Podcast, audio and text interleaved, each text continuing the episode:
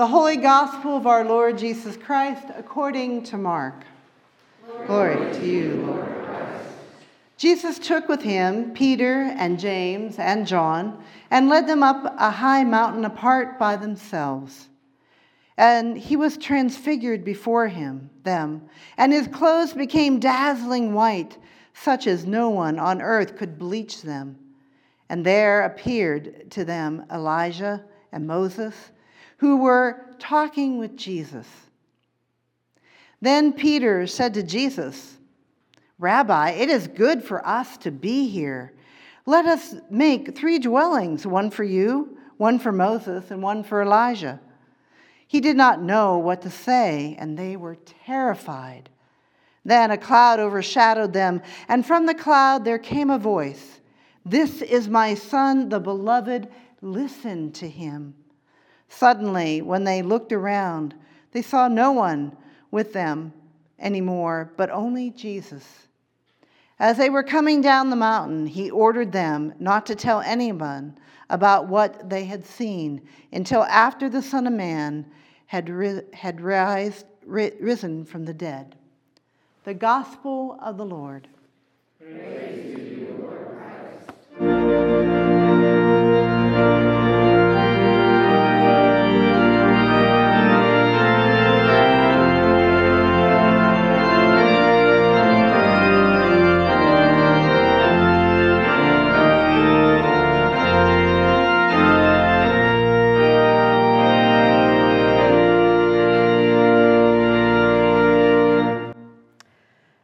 words of my mouth and the meditations of our hearts be always acceptable in your sight, O Lord, our strength and our Redeemer. Amen. Amen.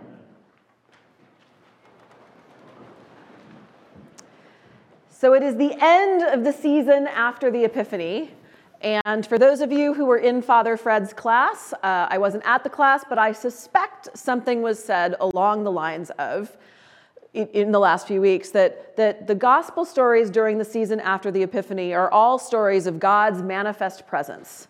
And no matter what year of the lectionary you're in, whether A, B, or C, it really starts with the baptism of Jesus, that story, where there is clarity and you know the voice of God comes and says, This is my son. And there's a moment of like, oh, okay, we get it.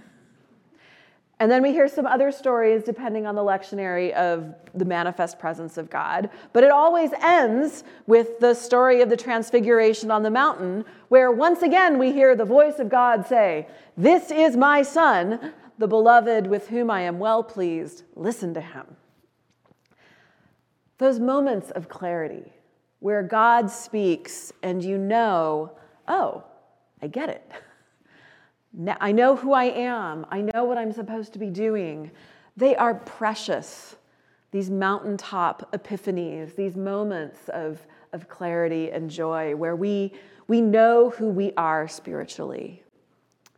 And I am intrigued at the story of the Transfiguration today, but also a parallel story that we're preparing for because it's like the transfiguration sort of sets you up with a big, you know, all the lights and pyrotechnics, and then we go to Lent. so it's, it's, getting, it's giving you the food you're going to need for the next 40 days until Easter. But at Easter this year, it's the Gospel of Mark, which we've been reading, and in the Gospel of Mark, there is no resurrection story as written. The Gospel of Mark ends with an empty tomb story.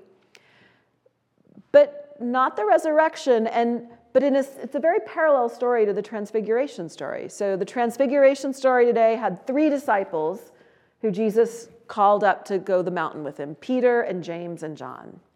The empty tomb story in Mark also has three disciples Mary Magdalene, Mary the mother of Joseph, and Salome. Those three women go to the tomb.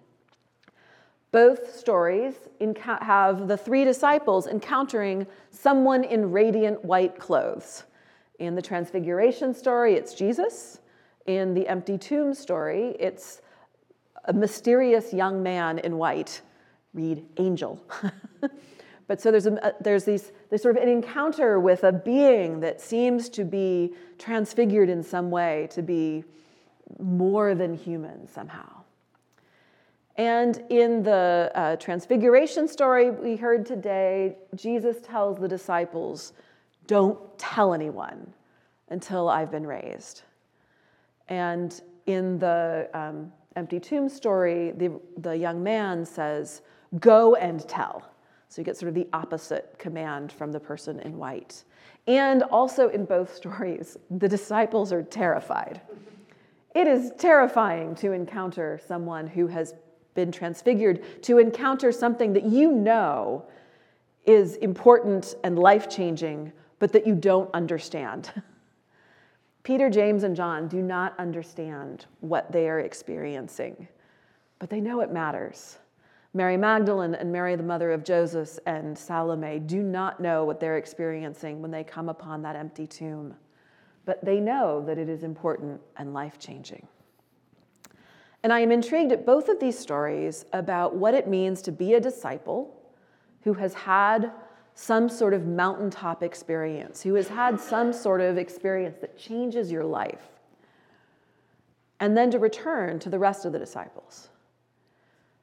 Our communities of disciples and churches are always made up of people who are in a different spiritual place at different times. Most congregations are not like, everyone is having a mountaintop experience at the same time. Nor are there congregations where, maybe this is a little more common, where everyone's on a low. we are communities where we have those who are on a spiritual high and those who are on a spiritual low at the same time. And I wonder what it was like for the other nine disciples who were sitting at the bottom of the mountain and thinking, cool, I didn't have to hike up the mountain. To have Peter and James and John come back, who, even if they didn't tell what they saw on the mountain and they followed Jesus' instructions, I imagine when the other disciples looked at them, they knew something had happened because they came back down that mountain changed. In this congregation today, I bet there are some of you who know what it is to have a mountaintop experience spiritually, who know what it is to have a moment where clarity comes in and where you understand who you are and who as God has called you to be and where you are going and it is joyful. And I bet there's some people who had one of those experiences, but it has been so many decades that it's hard to remember what it felt like. And I bet there are some people here today who are listening to me talk about mountaintop experiences and are thinking, I have no idea what she's talking about. I've never experienced anything like any of this. And that is the life of the disciples. That we are people who are on all those different walks spiritually, and yet we come together and somehow are one body in the midst of being in different places on our spiritual journey. And the spiritual journey is a complicated one. You know, when we think of mountaintops, I've done a lot of hiking. My favorite hike, you know, like the triumph of my life where I was like, I am going to have a mountaintop experience, was when I hiked Half Dome in Yosemite in 2017. So, you know, it's one of those hikes where you have to get a permit and win a lottery to do it. And I won the lottery. and it's over 15 miles round trip and over a 5,000 foot elevation gain. It was amazing. And I did so much preparation for it. And hiking up, hiking up the hill is kind of fun because you know where you're going. Being on the mountaintop is great. You have an amazing view. Hiking back down is hard, both because somehow going down is harder than up but also because by that point you're tired. And, you know, I, I was running out of water. and, you know, that hike back down the mountain is hard. And I think spiritually that's true too. that, that when you know where you're going spiritually, it's pretty exciting. When you're having a great spiritual experience, it is very exciting. When you are on your way back down to normal life, when you're in the valley, when you're not having the high. That is hard. And yet, that is exactly where we are about to be in our spiritual life as a Christian community. You know, we are on the mountaintop today, but Lent arrives on Wednesday. and Valentine's Day, as, as a meme I saw said, um, you know, what are you doing on Wednesday? I'm rubbing dirt on people's faces and reminding them they're going to die. Happy Valentine's Day. But we're about to have the experience of the low, of, of, of a deliberate time where the church calendar says we need times where we're, you know, where we're fasting, where we're giving things up, where we're not necessarily looking for clarity, where we're just following our faith. But also at the same time, knowing what comes on the other end of that, that there is an Easter coming, there is resurrection coming. But in the meantime, we have all these stories in the community of the highs and the lows, of the clarity of the mountaintop experience and the challenge of life in the valley.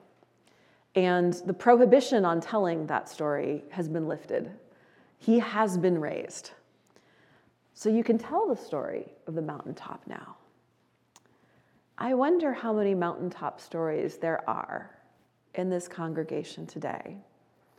And I wonder how many of them are known to other people, or how many of them you've kept to yourself part of the gift of the Christian life is that we have to rely upon the testimony of others for our own faith.